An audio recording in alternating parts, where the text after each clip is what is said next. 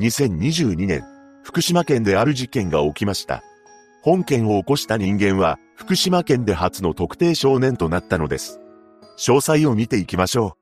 う。後に、本件を起こすこととなる男、鈴木慶とは、福島県東白川郡山釣町にて出生します。鈴木には、兄や妹がいたそうですが、幼少期に、両親が離婚してしまいました。そのため、母方に育てられることになったそうです。小中学校と成長していく鈴木は、運動神経が良く、サッカー部に所属しています。悪さをするタイプではなかったそうですが、高校には進学せずに、就職する道を選びました。そして鈴木は、地元の福島県を離れ、茨城県の自動車板金関連の会社に就職しています。ただ、そこでの仕事は長く続かず、1年ほどで辞めてしまいました。茨城県の会社を退職した鈴木は、地元の山釣町に戻っています。そして知り合いのつてで、再び自動車板金関係の職に就いたようです。仕事っぷりは真面目だったようで、無遅刻無欠勤でした。しかし、2021年の夏頃になると、鈴木はまたも会社を辞めています。その理由は、独立がしたいというものでした。彼はまだ18歳、19歳でしたが、個人事業主として建築板金業を始めたそうです。ただ、ここから鈴木は少しずつ変わっていきました。というのも、ブランド品を身につけたり、高級車を乗り回すようになったそうなのです。これを見た周囲の人たちは、社長になって、いい乗り物やいいブランドを身につけるという思いが芽生えてしまったのではないか、と感じたそうです。この頃鈴木には月40万円ほどの収入があったのですが、趣味の車の改造などに入れ込んでおり、お金には困っている状態でした。そこで鈴木はたびたび祖母に金の無心をするようになったそうです。祖母は福島県花輪町に住んでいたのですが、何度も自宅を訪ねて多額の金を借りるようになりました。そして2021年9月のある日、鈴木は祖母の家を訪れていたのですが、その時に祖母がキャッシュカードなどをタンスの引き出しに収納していることを知ったそうです。このことを頭に入れた鈴木は、翌年の2022年1月にも祖母に金を借りるため、祖母宅を訪れました。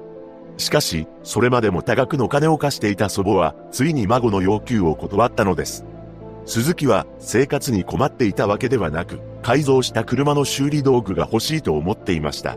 その修理道具費は10万円だったのですが、鈴木の手元には5万円しかありません。そこで鈴木はあらぬことを思いついてしまうのです。なんと、キャッシュカードの収納場所がわかる祖母宅へ侵入して奪ってしまえ、バレなければ迷惑をかけずに金が手に入る、などと考えたというのです。そして鈴木は指紋がつかないようにするため、事前に手袋などを購入しています。さらに彼は鉄パイプを持ち、祖母宅へ向かいました。事件当日となる2022年2月9日、この日の深夜から翌日10日未明にかけて、鈴木は祖母宅へ侵入しています。すでに夜遅かったため、辺りは暗く静かでしたが、侵入した際に誰かが立ち上がる姿が見えました。そしてとっさに鉄パイプを振り下ろしてしまったのです。この最中、鈴木は相手が祖母だと確信しています。しかし、ここで彼は自分のことでいっぱいだと感じ、手を止めることはなかったのです。驚くべきことに、その回数は15回以上にも上っています。冷たくなった祖母が倒れ込む中、鈴木が握る鉄パイプは凹んでいました。そして鈴木は祖母のキャッシュカードを奪い、逃走したのです。その後、祖母宅で同居していた長男が仕事から帰宅し、変わり果てた祖母を発見しています。すぐに通報がされ、祖母は病院に搬送されますが、帰らぬ人になってしまったのです。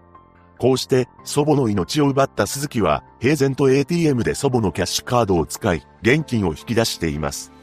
さらに一体どんな心境なのか全く想像もつかないですが祖母の葬儀には何食わぬ顔で参列したのです。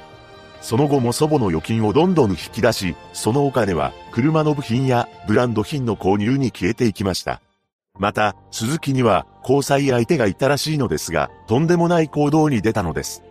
信じられないことに、アウトレットに彼女と一緒に出向き、そこにあった ATM でも金を引き出して、その金で購入したものをプレゼントしたというのです。交際相手も、まさか彼氏が祖母を手にかけて、奪ったキャッシュカードで下ろしたお金で品物をプレゼントされていたなどとは予想外だったことでしょう。鈴木の散財は、そこを知らず、なんと、1ヶ月もしない間に、祖母の貯金300万円を全額使い切ってしまったのです。また、ちゃっかりスマホで、事故などと検索しています。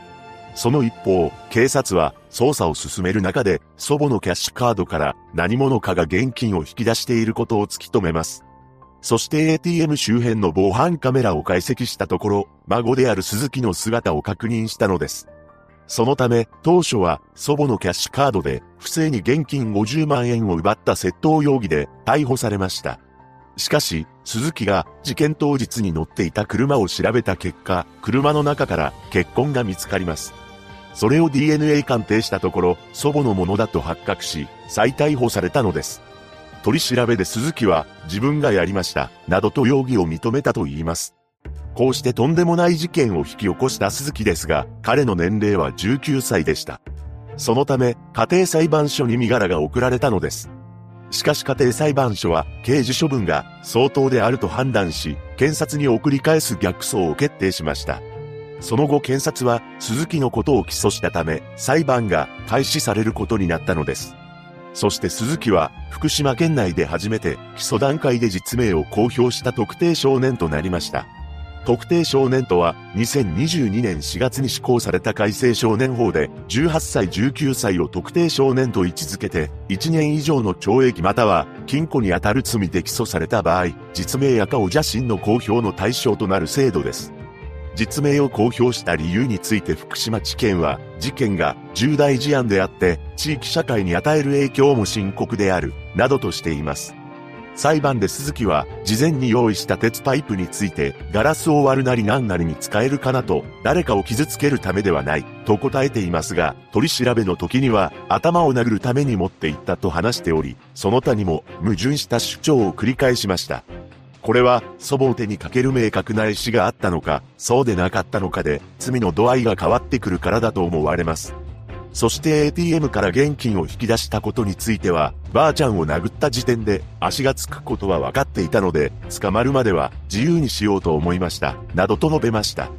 その後、論告休憩後半で検察側は、鉄パイプで十数回殴ったことは、生命侵害の危険性が高く、必要で悪質、奪った300万円を元交際相手へのプレゼント購入などで散財しており、全額使ったことも、反省が全く見られないとして、無期懲役を求刑しています。その一方で弁護側は手にかける意思はなく、社会復帰を前提とした教育的配慮が重視されるべきとして15年を上限とした不定期刑を求めたのです。党の本人はというと、今回はばあちゃんにとても残酷なことをしたと思います。これから被害弁償、謝罪、服役をやっていくつもりです。などと陳述しました。その後の2022年9月15日、判決公判で裁判長は、被告は豆電球の明かりで被害者の輪郭も見えていたため、鉄パイプで急所である頭部を殴ることを理解していた。自分の行為で被害者の命を奪う恐れがあることを分かっていた、などとして、鈴木が祖母の命を奪う明確な意思があったことを認めています。さらに、すでに19歳で働く中で、一定の社会常識を身につけることができ、量刑を左右する事情とは言えないと述べており、休憩通り無期懲役を言い渡したのです。判決を言い渡された瞬間、鈴木は表情を変えずに裁判長の方を向いていたと言います。祖母を手にかけて、奪った全額を散財した少年が起こした本事件。鈴木が控訴する可能性もあるため、今後の裁判の行方にも注目です。被害者のご冥福をお祈りします。